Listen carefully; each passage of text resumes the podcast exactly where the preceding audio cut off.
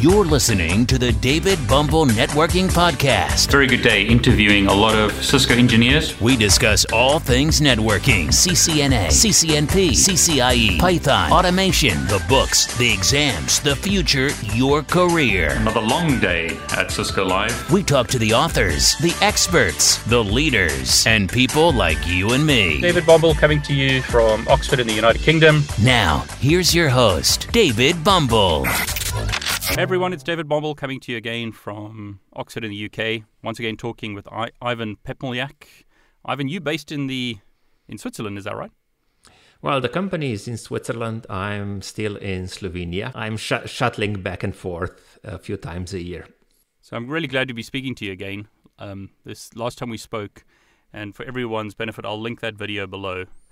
Uh, we spoke about a lot of things, and there were a few topics that we never managed to get to. But before we jump into that, we were talking before this call about some of the new sort of webinars that you have. You, you run webinars on a on a regular basis, is that right? Yeah, uh, it's becoming a full time business now. So we are running like a webinar a week, more or less continuously. I was just writing a blog post about webinars in May. Yet again, four webinars in four weeks. So it's it, it it's crazy. Yeah, I mean, I wanted to ask you about that because um, you you do a lot of free content. So you have free webinars, is that right? And then you have paid webinars. Exactly. So there's a whole spectrum of content. There is the obviously free blog posts. Yeah. Uh, where I try to focus on some small things. Then there's the free podcast, uh, which we publish once a month, uh, usually one hour long, typically a deep dive into something that no one wants to talk about because it's either too deep or uh, is not sexy enough or you can't sell it or anything like that. Uh, then there are free webinars. I do those like maybe once or twice a quarter. And then uh, there are paid webinars. Uh, most of the stuff we do these days is paid, but we still publish free webinars every now, now and then so that uh, people with free subscription can try it out and see how these things work. And finally, there are the online courses, which uh, have you know the self-paced content and live sessions and hands-on exercises, support for um, the whole thing you would expect from a real course. Yeah, I mean, you, you, one of your popular courses, I think these days, is the automation course. Is that right? Oh yeah, that one is more or less always sold out. So we'll just decided to schedule a new one in uh, autumn this year. We have already most of the speakers lined up, uh, so it will be another interesting set of speakers coming from you know companies that do real life automation. Yeah, I think that's what's really good about the stuff that you produce. It's um, you you're not trying to sell someone something. You like talk about a product, and you know, I don't want to say nitpick, but you you you you you make sure the vendors are honest. I think that's the best way to put it. Well, to be honest, I am trying to sell you something. I'm trying to sell you my webinars. But yeah, I am not sponsored by vendors. I don't get paid if I write good or bad about vendors. So uh, I try to be as, uh, you know, independent and uh, hopefully unbiased, which is impossible, but still. And uh, just, you know, document my view on how things work and why they don't work as well as they could. Yeah, I think I think that's good. I mean, one of the ones that you mentioned, which is interesting, you said you've got this one called non-technical aspects of networking. So, you know, w- what's that about? Yeah, so we started doing a whole series of uh, not strictly technology focused webinars, starting last year with math for networking engineers. Ooh. Uh, yeah, uh, we found a great mathematician, Rachel Traylor, and uh, she did a series of webinars starting with graph theory and spanning trees. Then she did another one on queuing theory, you know, the QoS stuff that Yeah. we always try to guess but never get right. exactly. And uh, this week she'll do the second part of reliability. So in the first part, uh, she talked about the, I think it's called coherent system analysis. So how do you represent a system that has multiple independent components and how does the reliability of the whole system depend on reliability of individual components and how do you identify the weak spots in the system things like that And this week she'll talk about probability and reliability. Now that you have this system, which could be your network, for example, and you know how reliable each box in the system is, what is the reliability of the whole system? And it's one of those crazy things, you know, where you end up with one minus probability that something will fail uh, to the power of n, where n is the number of boxes in this system, and then one minus that, and then you multiply that with another mean, thing like that. I mean, this it sounds like a like a you you could go down a rabbit hole with these kind of things. Is it important for network people um, to know like the theory behind the algorithms like OSPF and stuff like that? It depends on what you want to be. If you want to be network practitioner, if you want to be CLI jockey, then no, you don't care. Uh, the moment you have to start troubleshooting stuff, you better understand what you're doing. And if you want to be rightfully called engineer, then you know, according to certain Wikipedia definition, engineering is based on science. And science uh, is usually based on math. So if you don't understand how probabilities work, how do you understand whether you build a reliable network? How do you know how to enhance the reliability of the network if you don't know how putting things together, you know, enhances or reduces reliability? And because people don't care about that, we, what they do is they go and they copy vendor white papers. And you know why vendors write white papers, right? So well, they can I, sell more stuff. I was going to say, the cynical answer is that they can flog you stuff. Yeah. I mean, yeah, take two of those. Of yeah. course. Yeah. No, no, you need four of those, two per data center. yeah, I mean, it's um, it's interesting because last time we spoke, you spoke about, and I'm trying to remember the word now. You said there's like this, the split of, of, of skills. You're going to get like the, a very small well, perhaps a smaller mm-hmm. selection mm-hmm. of really high skilled people, and yeah. then you know low skilled people, their jobs might go away. Is that sort of is that is that one of the reasons why you're teaching this stuff? Uh, well, uh, definitely. The other reason is also that I uh, see that people tend to forget why we do stuff the way we do stuff. Yeah. Which is another series of uh, live sessions I will start doing, hopefully this summer. This has been on the back burner for, I don't know, at least five years. So I finally got to a point where it might start making sense, you know, in my head, putting all together. So, you know, the, the, the basic stuff like, uh, for example, uh, why do we do ARP? Yeah. And what is ARP? And why the heck do we have MAC addresses and IP addresses? And how did, did these things happen? And uh, for example, why did they decided to use MAC addresses in the good old days? and why do st- do they still make sense or not or how we could replace them i mean these are very simple things but if you never spend time thinking about them and learning about them and figuring out why people did things the way they did then you never get to the point where you would really understand them is this that how networks really work series that you're talking about. Is that right? Exactly. So, so let me see if I understand right. You're going to look at like the basics of networking and try and explain to people why it was done in a certain way, rather than just accepting that that's the way it is. Exactly. That's the idea. Yeah, I mean, uh, when does that start, Ivan? Because now I'm going to hold you to that because I want to join that. Okay. Uh, I think I have the first session scheduled in June. Yep. And then I'll try to do one per month throughout autumn. I mean, I don't want to flog your stuff too much. It's just I, I I've been a subscriber. I need to renew my subscription actually um, to your to your stuff, and it's really good because it's exactly as I think as you say. You do the stuff that other people shy away from. I would say. Yeah, because this what what I do doesn't sell. No. I mean, I'm, I'm doing okay. I can't complain about that. But you know, uh, this is not certification training that you can sell in high volumes. This is not something that you could run a training company with uh, 300 talking heads uh, yeah. being employed 40 weeks um, a year or so. Yeah, I mean, it's it's more. What I like about it is it's real world and it's based on your. I know it's everyone's biased because we all have our perceptions, but I mean it's based on your opinions, which I think is good because it brings you bring your experience to the table and uh, you tell us what you think. Well, good or bad, depending on who you listen to. I think the vendors sometimes the vendors wish you weren't you weren't in the room when you when you when you attend yeah. some of these sessions. But let's Probably so, yeah. but let's talk about that. Okay, so one of one of the topics we never got to last time was I think one of your favorite topics. Well, I say that in uh, in jest. So I'm gonna I'm gonna put it to you this way: vendors try and sell stuff.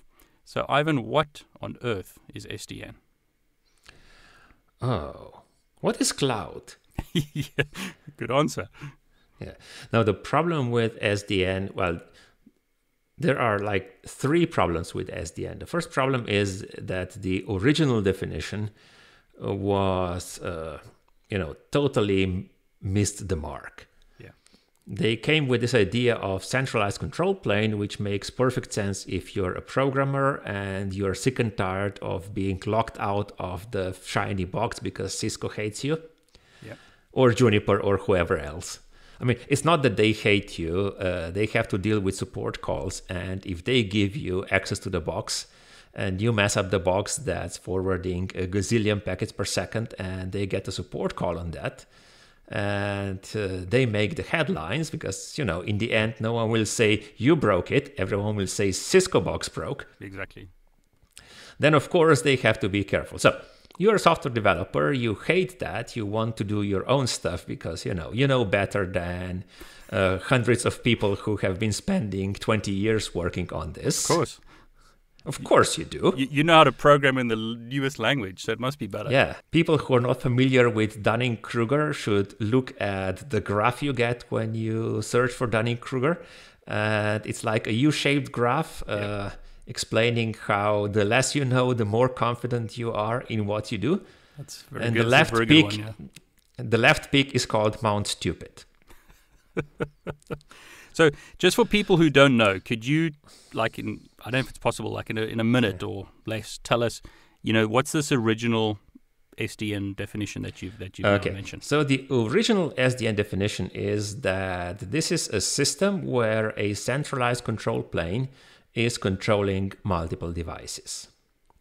So you have like a So- controller, yeah? Sorry, go on. Uh, well, yeah, it's uh, it, that thing obviously is then called the controller because you have to name it anything, Yeah. something. But you know, in every networking device, a router, a wireless access point, well, to a lesser extent, a switch, a Linux box, for example, you have the management plane where you configure stuff. You have the control plane that is the brains of the box, and then you have the data plane, which is simple packet forwarding. The brains of the box have to solve simple things like, oh, this is the IP address of my neighbor. What's the MAC address of my neighbor? So how do I do that? Hmm, it's not configured. How do I do that? Oh, I send ARP. This is the very basics of the control plane. Yeah. And then there are things like spanning tree. Oh, I have two links to you. How do I f- how do I figure out which one to turn down? Or I have two links to you and we want to bond them. So we will run something called LACP. So who will run LACP? Will it be done in hardware? Uh, No. That would be too expensive to implement. So it, it will be done in software. Yeah. Uh, where in software? Well, where it doesn't matter really where the software is running, but it is part of the control plane. And so the original idea was to centralize all that into a single controller that is detached from the actual devices. And there are immediately a number of problems with this. The first one is that there is additional latency. Yep. You know, controller is a little bit away from the devices, and uh, so how will you detect uh, fast link failures? Like with BFD, we can do this in one millisecond. How will you do that if the controller is like three milliseconds away? Yeah. a, a bit of a problem. Second thing, obviously, controller is becoming a single point of failure. So you need a cluster of controllers. Because, you know, after all, you want your ARP to work. If ARP doesn't work, you have a bit of a problem. Just a small one. Yeah, a small one, like IP stops working. Who Yep. cares? Who, who needs IP these days? Well, IPv6 will solve all our problems. Sorry. oh, yeah, of I- I- course. I'm it will replace ARP with neighbor discovery, but yeah, same thing. No, I'm just kidding. Go on. Yeah.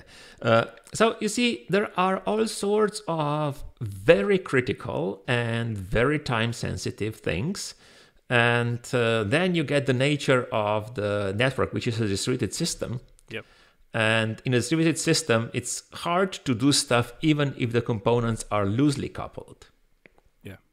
So if you have independent nodes and they run routing protocols and we are happy with eventual consistency, which means that, oh, something bad happened and we will have loops for 10 milliseconds, but eventually we will recover and we're good. Yeah. Oh, we lost a few packets every now and then, who cares? That's manageable. Now imagine that you tightly couple these components. Uh, so that everything is dependent from the on, on the single box in the middle. Yeah.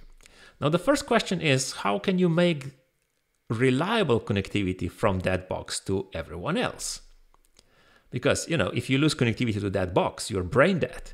There's nothing you can do. Yeah. So oh yeah, we need an out of band management network. So how will you build an out of band net management network? Will it be a classical network or will it be an SDN network? oh, maybe it can be an SDN network, and then we need an out of band management network for the out of band management network. and, and, and then you get into turtles all the way down situation. That thing was, you know, patently wrong, but of course they didn't want to admit that. Uh, and it was really fun because they asked me to do a technical part of an SDN symposium that was like half a year after this thingy was launched.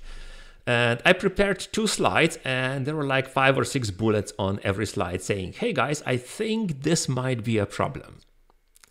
And we had two hours or so, and we never got past the first slide. That's funny.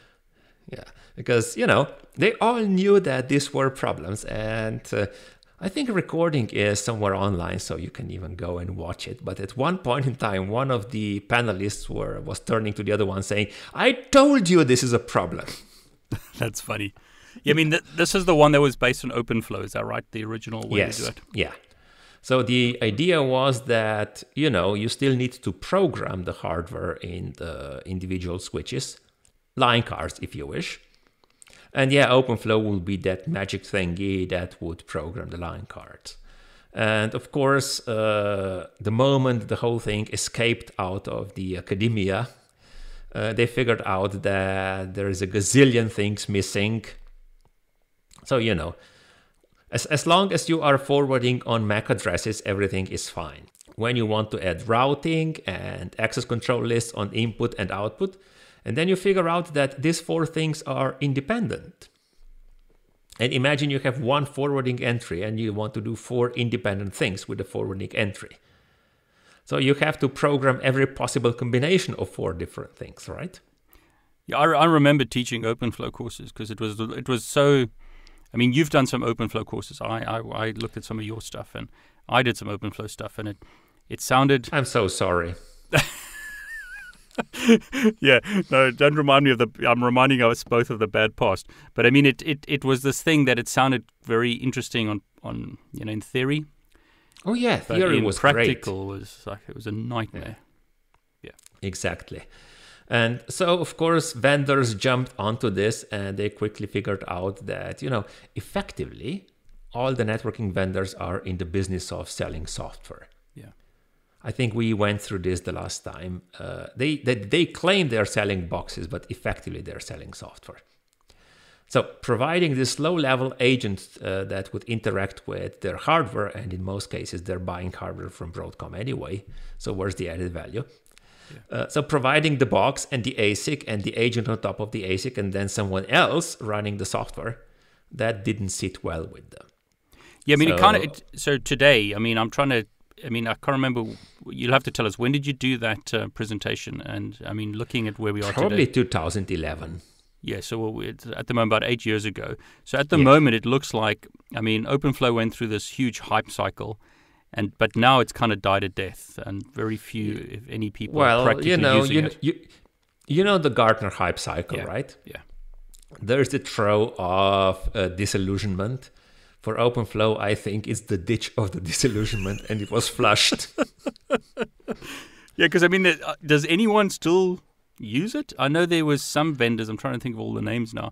that did have some implementations, but it. it oh yeah, uh, I would say still- that a lot of vendors still have implementations. Uh, were they ever used? I don't know. Well, there is at least one commercial implementation with the big switch networks. Yeah, I was thinking of Big Switch. I was I thought Yeah. Big Switch had moved on from OpenFlow. I didn't know if they were still using it. Well, I think they are still using OpenFlow as the forwarding table programming mechanisms, but yeah, they heavily extended it to make it usable. Yeah.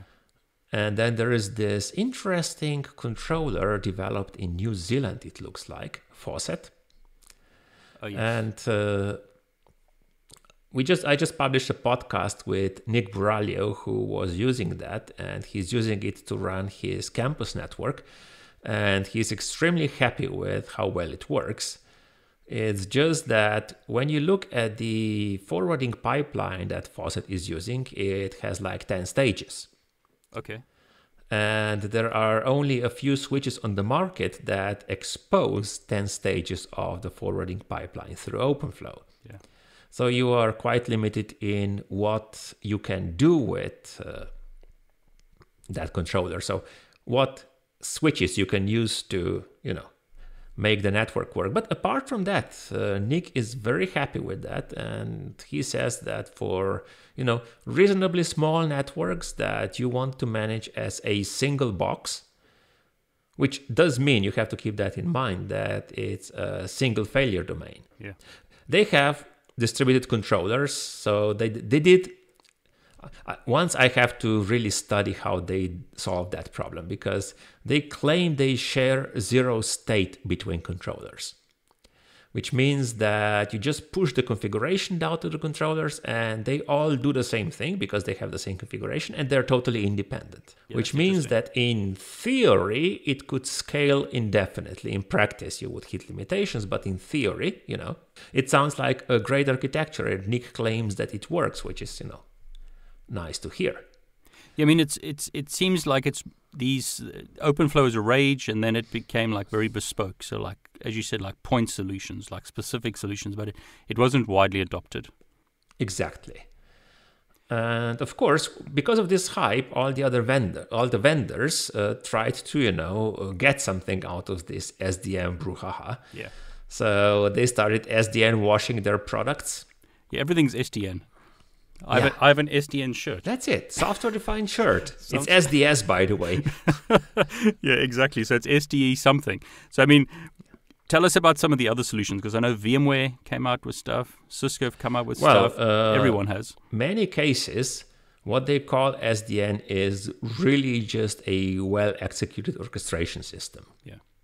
So if you take Cisco ACI, which for me is like one of the best designed uh, SDN solutions, effectively the APIC controller is just the orchestration system and it pushes down the policies and configurations and everything to the devices. And devices run you know standard distributed control plane routing protocols something like isis something like bgp a few other protocols to distribute policy and probably dhcp to bring everything up and so on they turned sdn into an orchestration system problem in which case you know it works perfectly because networks have been working in a distributed fashion for ages and there's this thing called internet that is supposedly works pretty nice i mean after all we are talking to each other Exactly. And that's a And- traditional distributed system. Yeah and uh, then you just add an abstraction layer on top of that so that you know people who don't want to learn what bgp is don't have to deal with bgp Yeah. they deal with things that uh, someone, like Cisco in this case, thinks that are relevant to them, like the forwarding domains and the endpoint groups and the contracts between the endpoint groups and stuff, stuff like that. So can you give us like for people who don't know ACI and like Cisco have a, a, a few SD product, SD Access, SD WAN, whatever. Can you? I mean, it's I'm putting you on the spot here, Ivan, but you know, to cut through all the hype and all the sales nonsense, can you kind of like just talk? You know, what is ACI like for people who, you know, should they go and study this stuff? Uh, You know, where's it positioned? Kind of what's your opinion about some of these things, and then I want to talk about NSX as well. Okay, so ACI is really a data center fabric. Yeah. Leaf and spine fabric uh, with an orchestration, management, and provisioning system, which is called controller because marketing. And through that controller, you can manage the physical fabric, you can manage the health of the physical fabric, and you can provision connectivity. You can provision, I mean, worst case, you can use it as a pretty expensive VLAN manager. You can provision VLANs, you can provision VRFs, you can provision virtual routers, you can provision interfaces to the outside world, you can provision port channels. Okay. So, you know, network management system. Uh, you can go further and uh, you can start defining endpoint groups, which is where things become interesting because uh, then they stop working on the VLAN paradigm, the VLAN tag equals uh, virtual network equals subnet equals whatever, but uh, they start grouping things together into IP sets, if you wish. Yeah. And then they isolate the IP sets with uh, what they call contracts, which is really a combination of access control lists and PBR. Okay. Because contract can be I can talk to you, or a contract can be I can talk to you, but it has to go through a firewall, Okay. which is really PBR. Yeah. So, you know, a traditional leaf and spine fabric with uh, ACLs and PBR on top of that, but presented in a way where you don't have to think about VLANs and VRFs and ACLs and PBR. And PBR just for people who are not sure that policy-based routing. Yeah. Exactly. Sorry Yeah. about that. Yeah. No worries. Cisco being Cisco, you know, this thing preferably runs on the shiny boxes. Yeah. The new So shiny the- the- boxes. Yeah, of course, the new shiny boxes.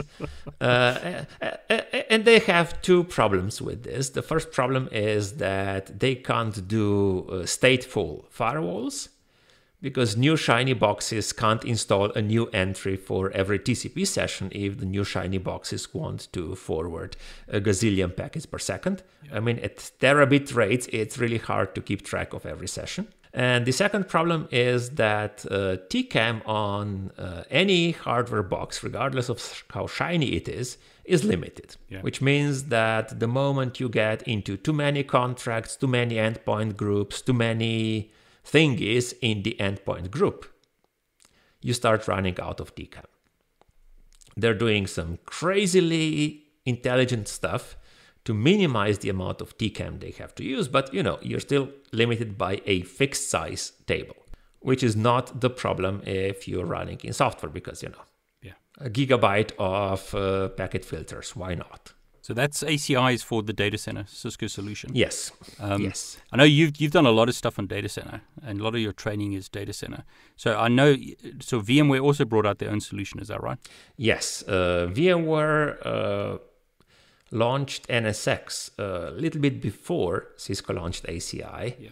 And there's this story that Cisco actually wanted to buy Nicira, and then uh, VMware snatched them, and uh, you know the former best friends turned into frenemies. And, you know, That's exactly right. Yeah. yeah, soap opera. Uh, anyway, there are two approaches of uh, solving anything in the network. Either you solve it in the network or you solve it outside of the network. And if you remember how we solved voice calls in the good old days, we, we started with the ladies that were patching cables Yeah. between holes in a patch panel. Yeah. And then we replaced ladies with the relays. And then we replaced relays with transistors. And then we replaced transistors with integrated circuits and so on. But throughout those 150 or whatever years, the network was always the smart component. Yeah. The switches always took care of every single phone call. So there was a phone call going from here to UK or to US, and every switch on the way had to be aware of that phone call. Yeah. You know how bloody expensive that is. Yeah. That's why it used to cost a fortune to make phone calls. Yes. And uh, what we have today is we're running Skype over stupid infrastructure. I mean, it's not that stupid, but you know, compared to uh, what the phone switches had to do. It's way simpler. Yeah. So we what we did was we took all the intelligence and we put it on the edge and we call it Skype because intelligence at low speed is cheaper than intelligence at high speed. Low speed you can do things with low cost, low speed CPUs. Well, they're neither low cost nor uh, low speed, but let's forget that. They're still uh, cheaper than doing the same thing at high speed, where you can't rely on the CPU but have to do it in ASIC, yeah. which means that you have to design it right. And, you know, you're a programmer, right? Yep, I understand what you're talking about. Yep. Yeah. Uh, so if you you make a bug in your code, uh, how quickly can you fix that bug? Yeah, well, not not at line rate, that's for sure. No, but you can make it. You can fix it in a few minutes, right? Yeah. If they uh, have a bug in ASIC, how long do you think it takes before they get the new version of the ASIC out? Uh, that's you know that's a total different story, isn't it? Because it's hardware. Yeah, it's uh, six months to a year. Yeah, hardware. Yeah, no, it's good. Yeah, point. so you better not have too much intelligence in the hardware because you know, yeah, bugs are bugs. You will never get rid of bugs. Yeah. And anyway, so we always tried to do stuff faster and cheaper by pushing the intelligence out of the high speed core yeah. and offloading it to where we have too many CPU cycles because, you know, yeah. you can't make a phone call and play Angry Birds at the same time. Well, some people can, but let's let's let's let's keep that. Uh, that's why they buy a newer iPhone. That's right. Yeah, so in other uh, words, you're um, saying the CPUs on like the PCs and the phones yeah. are very underutilized. So you put the processing exactly. at, the, at the edge. Yeah. Yes. Yeah. Yeah. And uh, we did that for everything. We did that for voice. We did that for video. Yeah. We did that for storage. And now, well, now, an, a few years ago, uh, people started saying, why don't we do that for virtual networks? Yeah. So why would we use VLANs? Why would we implement VLANs on the top of rack switches? Why don't we implement everything at the edge yeah. where the CPU cycles are cheap in the hypervisor? Yeah. And that's what NSX is all about. So they use this term of overlays, don't they? Yes. Effectively use the physical network as an IP fabric. Yeah. And then run the virtual networks and routers and firewalls and load balancers and all that crazy stuff, which is crazily complex, in software on the hypervisors because CPU cycles are relatively cheap compared to ASICs. Yeah. Well, not if you have to pay VMware tax, yada, yada, yada, but let's not go there. the vendors have to make money. Oh yeah, of course. And you see, that's a, that, that's the real cause for the big hate between Cisco and VMware, because Cisco wants to make money by selling intelligent switches. Yeah. And VMware wants to make money by selling intelligent hypervisors and telling everyone, oh, by the way, the switches can be anything. You can buy the cheapest switch you can get on the market as long as it can route IP you can pay my expensive licenses to run NSX.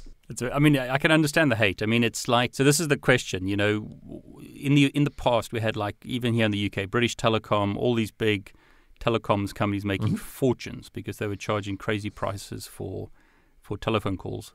Skype came on the on the on the market, um, WhatsApp, these kind of applications, and you know, com- companies now like Nortel don't exist because they, they, can't make the money they used to. So, do you see that kind of trend? Um, I suppose that's what Cisco and other company networking companies were scared about. You know, VMware are, kind of like trying to say you don't need these expensive switches; just use um, you know cheap switches. Do you think that's that's happening or will happen or where do you see? Well, I mean, we've got all these competing SDN solutions. Where do, where do, what do you think? Well, uh, it is happening. Yeah. Because you know, if uh, if you just think about data centers, uh, for a lot of enterprises, it would be best if they would just shut down their own data centers and move to the cloud. Yeah. It would actually improve their security as well. Yeah, it's a good point because Amazon has implemented at least, uh, I think you've said it in one of your videos or something, a basic level of security, whereas a lot of companies yeah. don't. Yeah. If nothing else, they figured out physical security and redundant power supplies and all that stuff. Yeah. and got certification around all that. I mean, how many enterprises went through the same pains? Because, you know, trust me, I've been there. Those certifications are a royal pain. Yeah. So, uh, for most enterprises, it would be, you know, technologically and commercially best if they would move to the cloud, but they won't for a number of reasons. And by the way, shameless plug, I did explain exactly this in one of the non technical webinars that we talked about before. Okay. Yeah, that's good. No, you, you, you, you, you're more than welcome to plug your stuff. I mean, it's if you can give us sort of the quick overview here, because now you've said, you know, and that was another question I had is like, you know, we, we had the old days of, you know, box by box programming. Then we had this whole SDN hype thing. Now we've got different vendors pushing different solutions, and a lot of people like you are saying, okay, we should maybe just go to the cloud. So from a networking, you know, new person's point of view, guys who are starting out, it's like really confusing, you know. So so what what do you think? Like, should I, as a new guy, study more Cisco stuff, or should I just go and study AWS? You know, what would you do if you were in your you know early career? On one hand, as we as we agreed, it makes sense to move into the cloud. Yeah.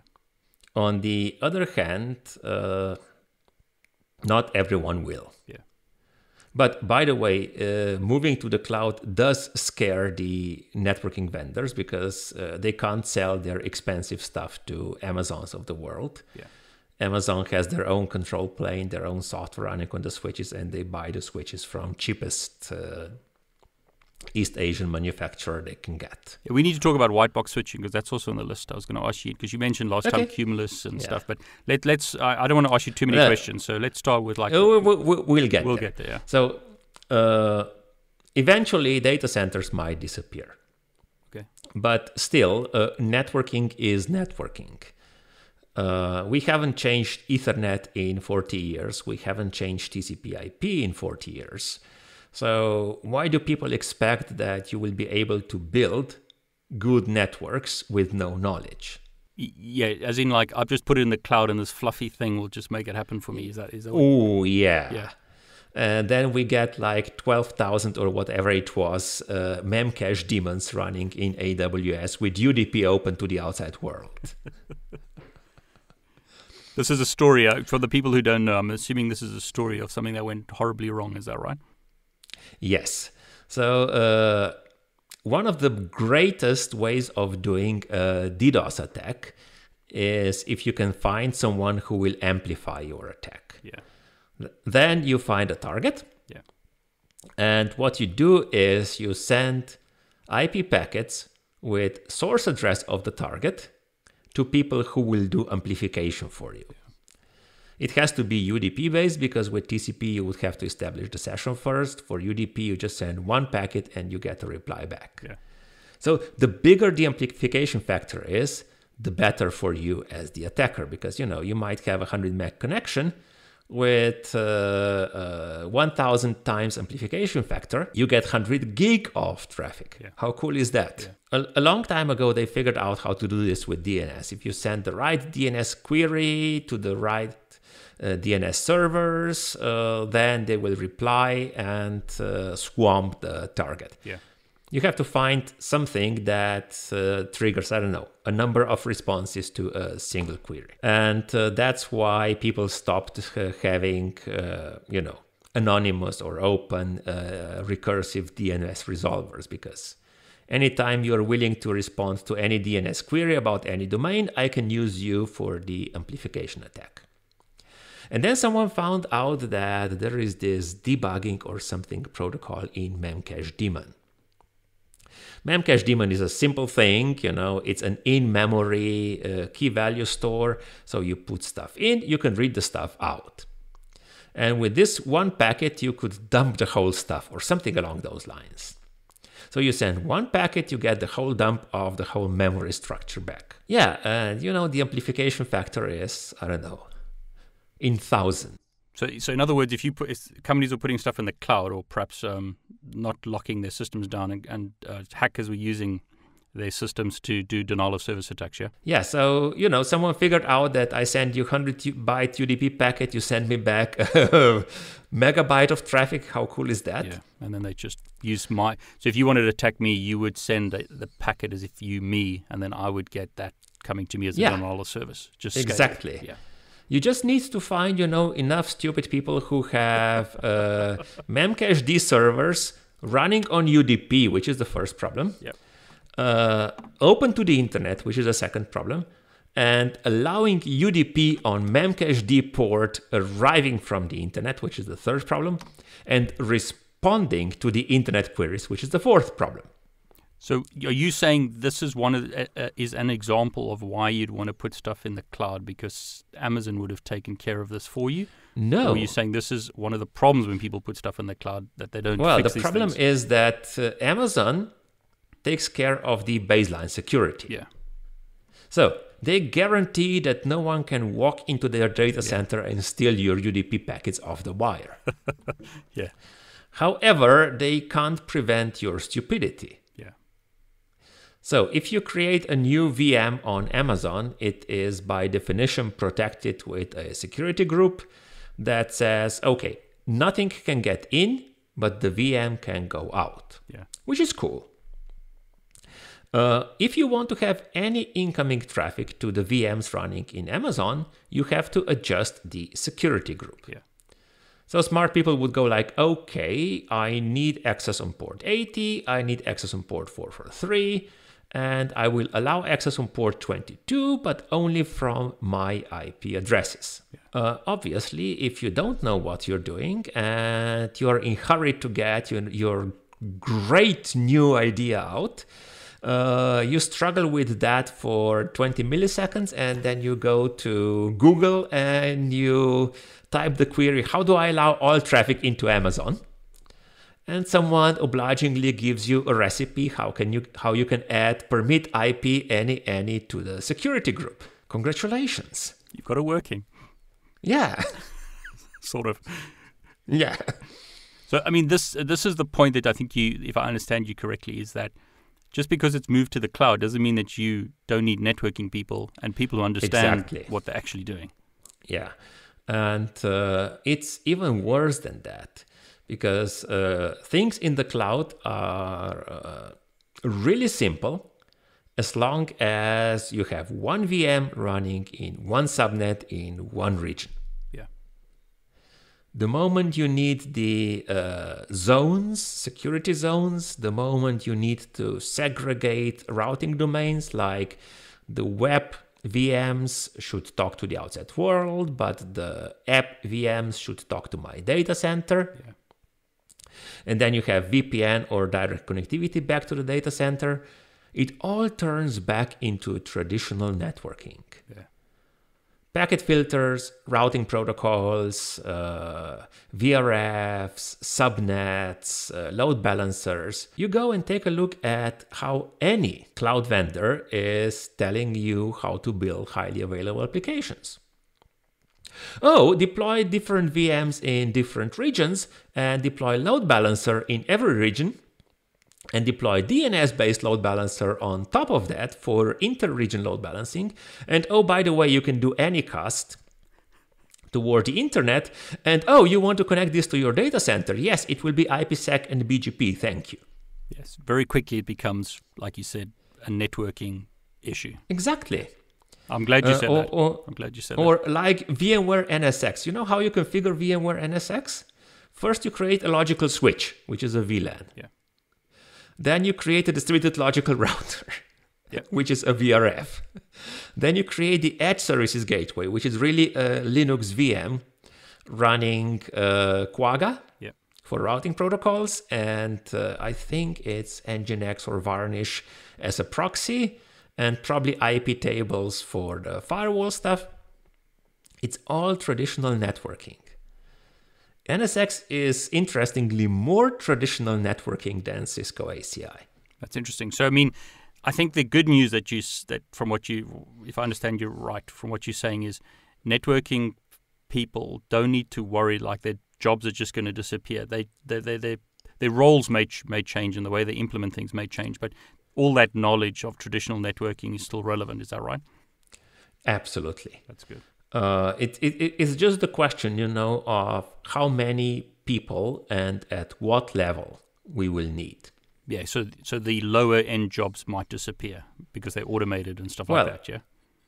Uh, instead of jobs being like in this shape, they will be in like this shape. Yeah. So you will have a lot of really low end jobs because someone will always have to, you know, wire the campus network, Yeah. Plug the cables in, that kind of thing. Yeah. plug the cables in, uh, configure VLANs on the campus switches, or at least plug in the controller that will do zero touch provisioning of the campus switches. Yeah. the so-called uh, networking engineers which uh, who are in many cases people who do nothing else but configure VLANs and ACLs and VRFs and so on those jobs will probably disappear and the high-end jobs I don't think will disappear because in the end someone has to know how things really work if you want to troubleshoot it so uh, you, you can't just throw a network away like you can throw an Android or an iPhone away and buy a new one. What a pity. Yeah, you, you can't rent a new network if your old one breaks down and you bring it to a mechanic. So, you know. So the advice would be, uh, you know, whenever I talk to you, uh, the, the, impression I get, the, the advice is make sure that you're part of that group that knows what's going on. Make sure that you study um, different technologies. Don't just, you know, learn CCNA. In, increase your knowledge. Is, is, is that kind of what you're saying? Uh, I think I'll have to quote John Chambers or someone. Uh, I, I don't know who it was, uh, or maybe he was copying someone else, you know. Uh, the things are moving so fast today that if you run full speed, you're barely keeping up with everyone else. Yeah, yeah, So it really doesn't matter, in my opinion, whether you think that networking is the thing to do, or whether you want to go and study application architectures, or whether you want to become a cloud expert, or whether you want to figure out how DNS works. What is really important is that you keep moving. like learning the new stuff. Is that what you mean? Yes. Yeah, So always learn something new. yeah, always uh, try to figure out how stuff adjacent to your stuff works. Yeah. Always try to figure out how to do your stuff better. Because you know, the moment you settle down and you go like, "Oh, I'm done for this life. It's only 15 years till retirement." That's bad news. yeah. That's. I mean, I think I I saw this.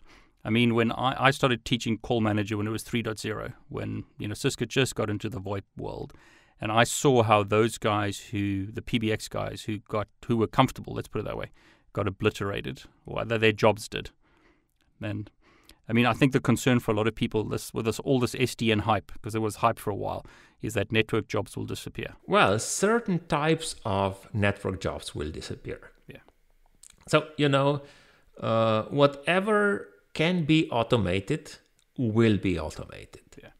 No question about that. But now let's ask ourselves what can be automated. You can only automate stuff that you can describe. Yeah. So you can't automate trouble. Well, you can automate troubleshooting to a certain extent, but there will always be, you know, automating troubleshooting, for example, which is like the most complex activity. It's just walking down the decision tree. Yeah. But you can't program all the weird stuff into the decision tree, at least not until you've first seen it. And uh, so there will always be need for people doing troubleshooting. Likewise, there will always be need for people doing new stuff. But Ivan, will I, AI not take all of this away? Come on. I'm putting you on the spot now. Uh, okay, AI is 90% uh, just applied statistics today, right? Yeah, it's machine learning. It's not really AI, is it? Uh, well, uh, it, it depends on how you define our intelligence, Yeah. okay? Yeah, good point. But uh, honestly, uh, I don't think that we've seen a system that would be able to come up with creative solutions apart from uh, exploring the whole solution space and learning from it in limited domains like Go or chess. Yeah, it's very limited. I mean, networking is a, is a complex thing. The problem is the unknown unknowns. Yeah, yeah. Because in Go and chess, the problem space is humongous, but it's well defined. Yeah you know the rules, you know what can happen. So yeah, you can take two machine learning systems and send them to fight each other and they will learn on the way and discover all the tricks that no one ever discovered because we don't have the CPU power to do that. But if you can't even define what the problem space is, like trying to drive around on a windy road in the middle of the night uh, with uh, 15 centimeters of snow on the ground in ground in a snowstorm, yeah. good luck. Yeah, that's a good point. I mean, I, I, so coming back to, I, am just poking you, obviously, to to try and make it interesting. But network engine network engineers have the advantage that we're humans and that we can learn this new stuff. And it sounds to me like you you saying that you know we need to learn more and more if we want to have the good jobs. Let's say. Um, and troubleshooting is obviously one of those skills that, that every person needs to, to work on having because that's not easy to automate. But basic VLAN provisioning exactly. can, you know, yeah. VLAN basics can be automated.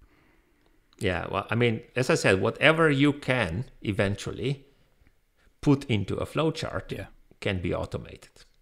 So let me go back to my question: AWS or you know CCIE?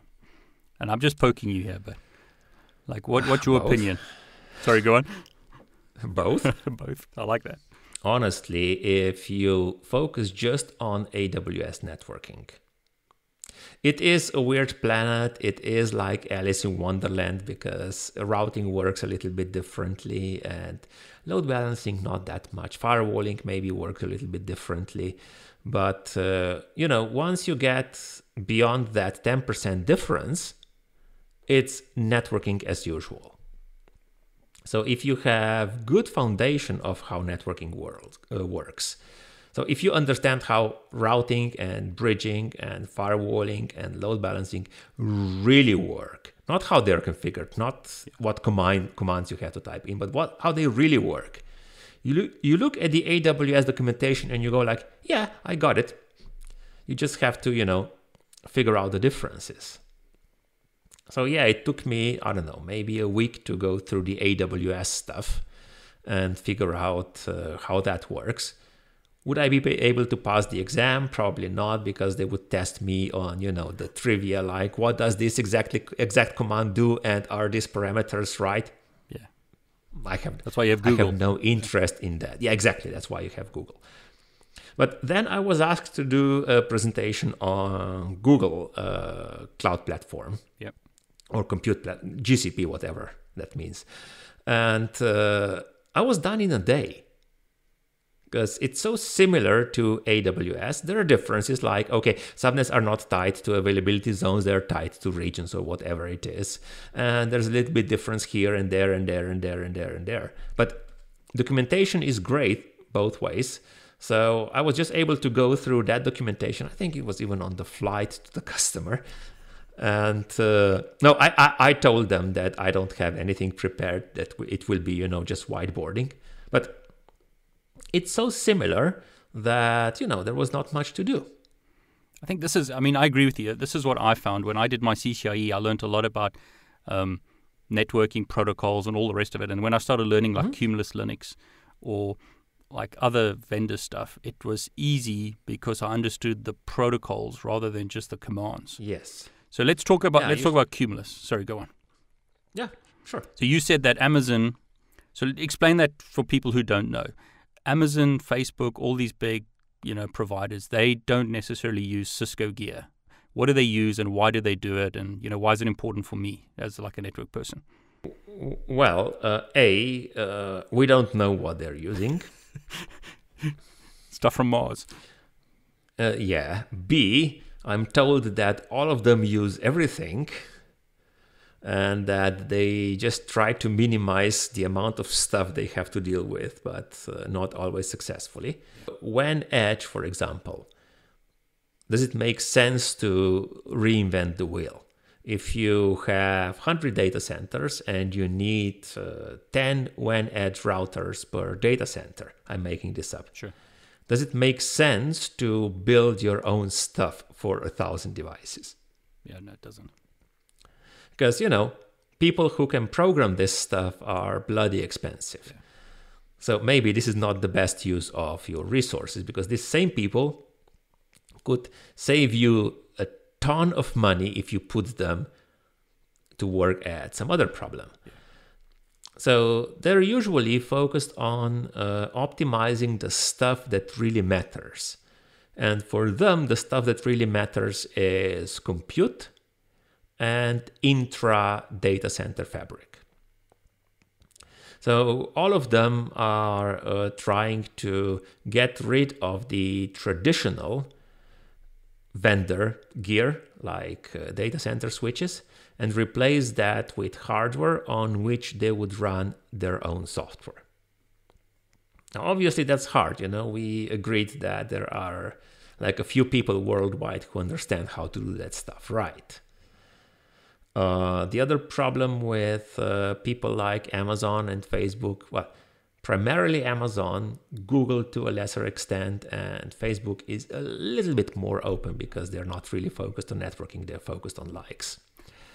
Uh, these people don't can't talk to anyone else. So it's hard, you know, to do stuff in isolation. Yeah. You can do it for a while. And if you're big enough, if you're like half the planet, then yeah, sure, who cares about the other half? But I don't think that anyone is at that scale. So they are diverging in different ways and doing their own stuff. And uh, who knows whether they are doing the best possible stuff you can't know because you don't know what they're doing. Yeah, no, I mean, Facebook have released their open, well, I can't remember the names now. They, uh, they've got Facebook switches, they've got a Facebook operating system, stuff like that. So, so I mean, okay, so let's let's put that in perspective. Yeah, I was okay? going to ask you. So, for like a traditional network person, because let's be honest, most people, you know, don't work for Facebook, or and, if, and not everyone works for a huge company you know is it is it important for like like an average network person to learn like this stuff or should we just like concentrate on cisco because it's the biggest market kind of thing what, so can you, know, talk around that yeah so uh, okay so before we go there and we will get there i promise uh, you have to ask yourself why is facebook giving all this away so why are they giving blueprints for switches away because they want to have multiple suppliers so they can play them against each other and get the lowest cost. Yeah. Why are they giving away the operating system? Well, because they want other people to find bugs in the operating system and improve it.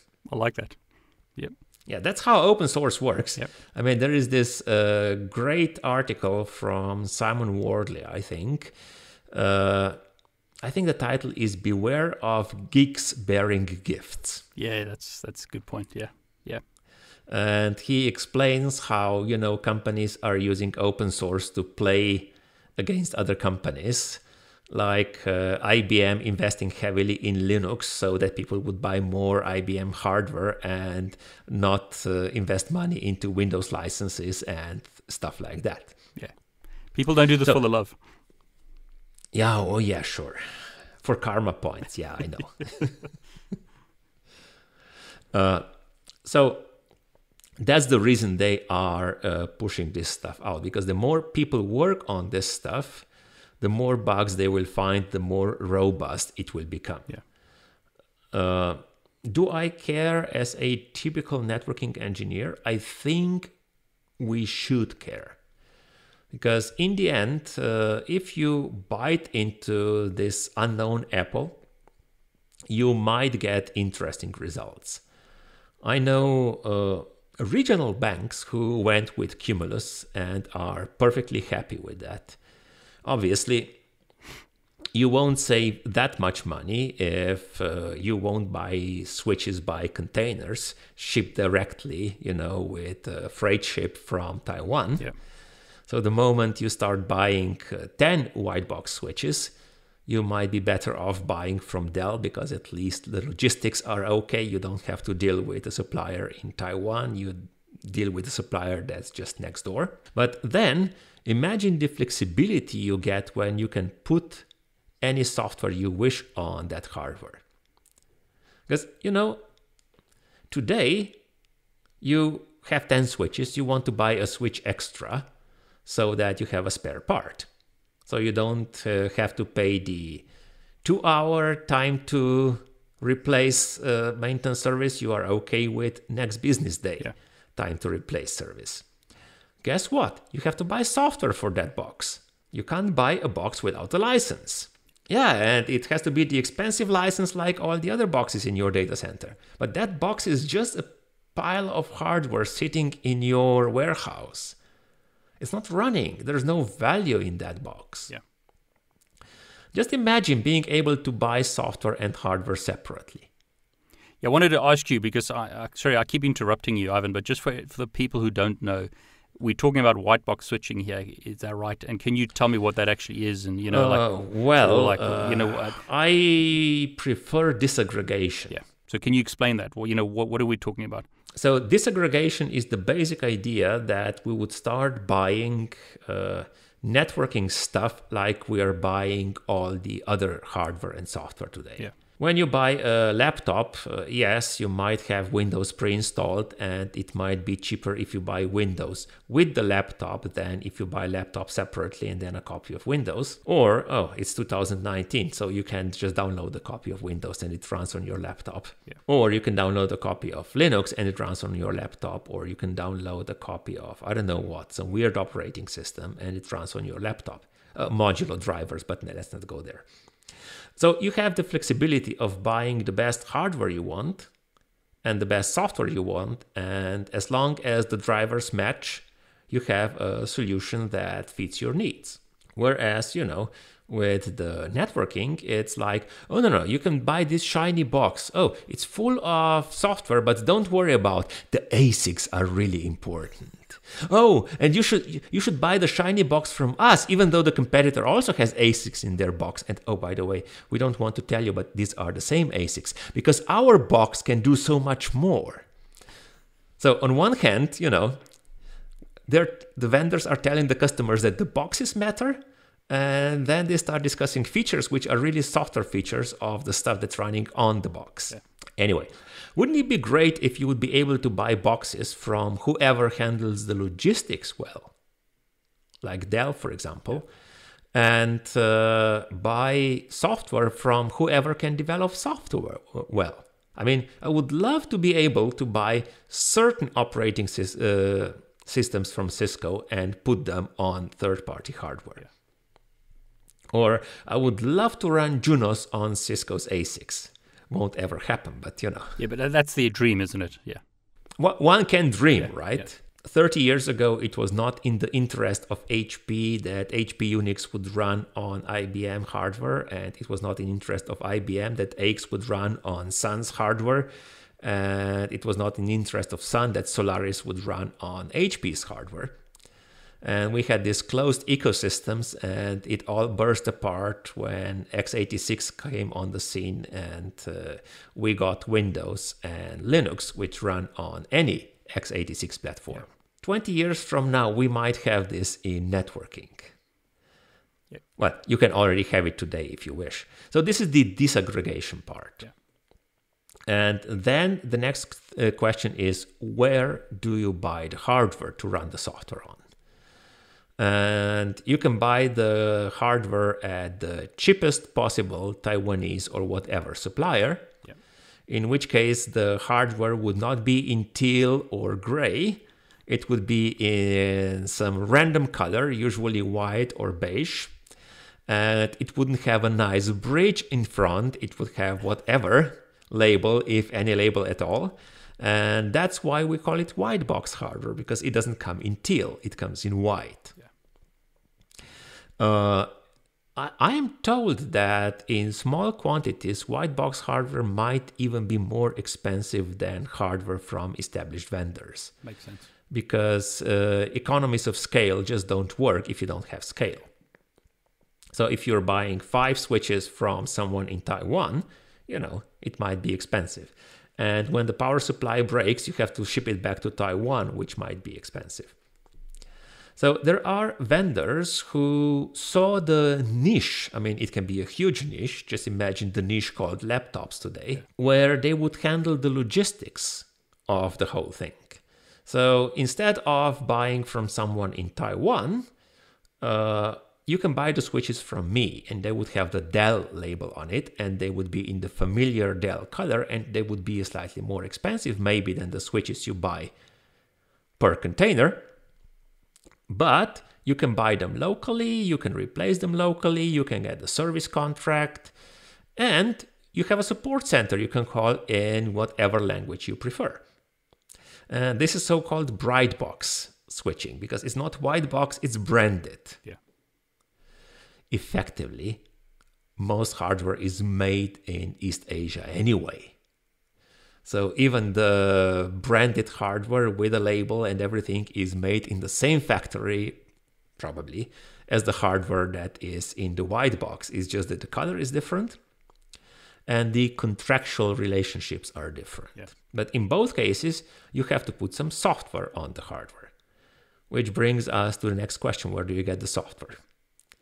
If you are Microsoft, Google, uh, Amazon, or Facebook, you have your own software, you put your software on the box, and you're in business. If you are anyone, almost anyone else, then you have this interesting problem. You can't work directly with hardware because the ASIC manufacturers, Broadcom in particular, don't want to tell you how the hardware works you have to sign an NDA, and they will only sign an NDA with you if you buy like uh, 10,000 ASICs. 10,000 ASICs is 10,000 switches, which is uh, what? 400,000 ports. Yeah. A bit too much for me, thank you. Yeah, exactly. For most people. So, yeah, so I have to buy software from someone who has NDA with Broadcom so that he can get the magic sauce that programs the ASIC and does everything around that. And that could be either Cumulus Linux, or it can be IP Infusion, or it can be two or three other companies that do this. So all those people have, you know, on one hand, uh, relationship with the ASIC manufacturers, on the other hand, relationship with the box vendors. Because you know what's the biggest problem to put a box on hardware compatibility list? Stupid stuff like fans and power supplies and LEDs. Yeah. Because ASIC is the same in all boxes. Yeah. But the temperature sensor is a different I/O addresses. It's mad. I think Ivan, this is the. I, I, always feel I could talk to you for hours and hours, and we're running out of time. So, let's let me ask you this then. Okay, so we've we started with like OpenFlow. Uh, that doesn't seem to be relevant to most people who who will be watching this.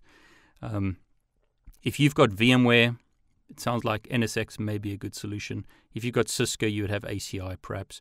White box switching, you know, if you've got scale. It's it I think that the the, the well, question not sorry, really. uh, you see white box switching, but not in the build your own stuff. The Cumulus Linux thing, yeah. Uh, yeah, Cumulus Linux or one of the alternatives. I love Cumulus Linux because it's Linux based so the beauty of that approach is uh, that you run the same operating system on your servers and on your switches. Yeah. Which means that you only need one team to manage them all. Yeah. Obviously, you need a networking expert in the team, you need a Linux expert in the team, you need some other expert in the team. But you are dealing with one platform. Obviously, every monoculture has the problem of a bug across the whole monoculture. Let's not go there. so there's this nice kernel zero day exploit that impacts your switches and your firewalls and your servers. Cool. anyway, ignoring that. Uh, I know people who would do this for, I don't know, maybe even 10 switches. Oh, wow. Yeah, because uh, the beauty is that all of a sudden you use Linux everywhere, so you don't need two different teams. Yeah. You don't need two different knowledge sets. It's easy to automate. You can put any software you wish on these boxes. Oh, you want to you, you, you want to turn your switch into a DNS server? Just put ISC bind on it. You want to turn your box into a DHCP server? No need to ask the vendor. You just put uh, ISC DHCP server on it. Oh, I need static DHCP ranges. No need to wait for Cisco for three years. I just put another uh, DHCP server on the box, and bam, I have all the features I need. I mean, I like Cumulus, um, same as you. Yeah. It's Linux. Mm-hmm. So, I mean, th- I've got a few questions because I want to pull it back to the people who, you know, not sure what to study. So, w- firstly, would you recommend Linux as something that network engineers need to learn? Absolutely. I mean, uh, if nothing else, uh, eventually you will get to a point where you want to automate stuff. Yeah. And if you want to automate stuff, most of the automation tools, libraries, whatever, run on Linux. Ansible is on Linux, Puppet is on Linux, Chef is on Linux, uh, Salt is on Linux, Nornir is on Linux, Napalm is on Linux. Yeah, it seems to me like Linux is a core skill. It's like learning OSPF. You have to learn it. Well, it's like learning Word. Yeah, well, that's a good point. Yeah, yeah, even even lower than that. Yeah. Yeah. So Linux is important. Now, I think years ago. Git. Sorry, go on. Git. Git's important. Learn Git. Yep. Yeah. So yeah, let, let let me ask you this this way. We've got all these different SDN sort of solutions. It's confusing. So again, I can ask you the que- the typical question, putting you on the spot. What should I learn? You've said Linux. You've said Git. What else would you recommend I learn if I'm sort of starting out in networking? I mean, I'm getting my CCNA. What other things would I would you would you recommend? Well, uh, as, as we said, Linux, Git, some Python. It never hurts if you are able to automate some crazy stuff. Uh, some other maybe higher level automation tool. Um, I, I don't care if it's Bash or Make or Ansible. Just something that you know allows you to work at a slightly higher level, so you don't have to program everything in Python. Yeah. Yeah, I can program everything in Perl. I don't ever need to learn Bash because I can do everything in Perl. But it gets boring after a while. Showing your age. Yeah, exactly. I didn't say Visual Basic. Well, same as me. That's where I started. So yeah. yeah, we won't we won't go there. L- networking on Linux. Yep. Because if you master networking on Linux, then you can work with data center switches. You can, if you need, build your own router. After all, you can install OpenWRT on your access point and uh, configure that. You can turn your Raspberry Pi into whatever. So I would say that's another core skill. Uh, what else? Uh, something cloudy. Doesn't matter whether it's AWS or Azure. Both of them have free accounts. Both of them have great uh, learning tools. So learn to deploy something in the cloud. Yeah. Learn some application architecture. Uh, can you can you explain that? What do you mean by that? Uh, well, see, uh, figure out how you would build a good application architecture. How would you handle high availability? How would you handle, uh, I don't know, load balancing? Figure out why we need session stickiness. Do you have do you have resources on ipSpace about that, or is there something that you can recommend? Uh, I did do a course at your local university, and the slide deck is still online, and I think it's available with free subscription, so people can just download it. A long while ago, the guy running the uh, high scalability or something like that blog, I'll send you the link, and you put it Yeah, into the great, yeah. Uh, he was publishing application architectures from various people that were presenting those architectures at uh, whatever conferences. So it was like, this is how Craigslist does it, this is how these people do it, this is how those people do it. Uh, you have to figure out, you know, how things are done correctly. Yeah. So that uh, when someone comes along saying, I need this long distance vMotion between, you know, London and Tokyo, you go like, uh, no, you don't. but you're not going to bridge from here to Tokyo? Come on. Of course. What could possibly go wrong, right? Just for everyone watching, that's sarcasm.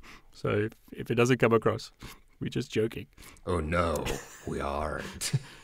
Okay, so Anything else, Ivan? I, I'll keep you here for another hour, but I know our time's almost up. So, any other core skills that you would recommend people look at? Uh, soft skills. Okay, so like people skills, that kind of thing, yeah? Yeah, uh, talking with people, uh, listening to people, Yeah. trying to understand what they're telling you, uh, mentoring. So, when you talk about mentoring, like finding a mentor, Well, both. Uh, you see, well, obviously, if you're brand new, you can't. Uh, it's hard to become someone's mentor.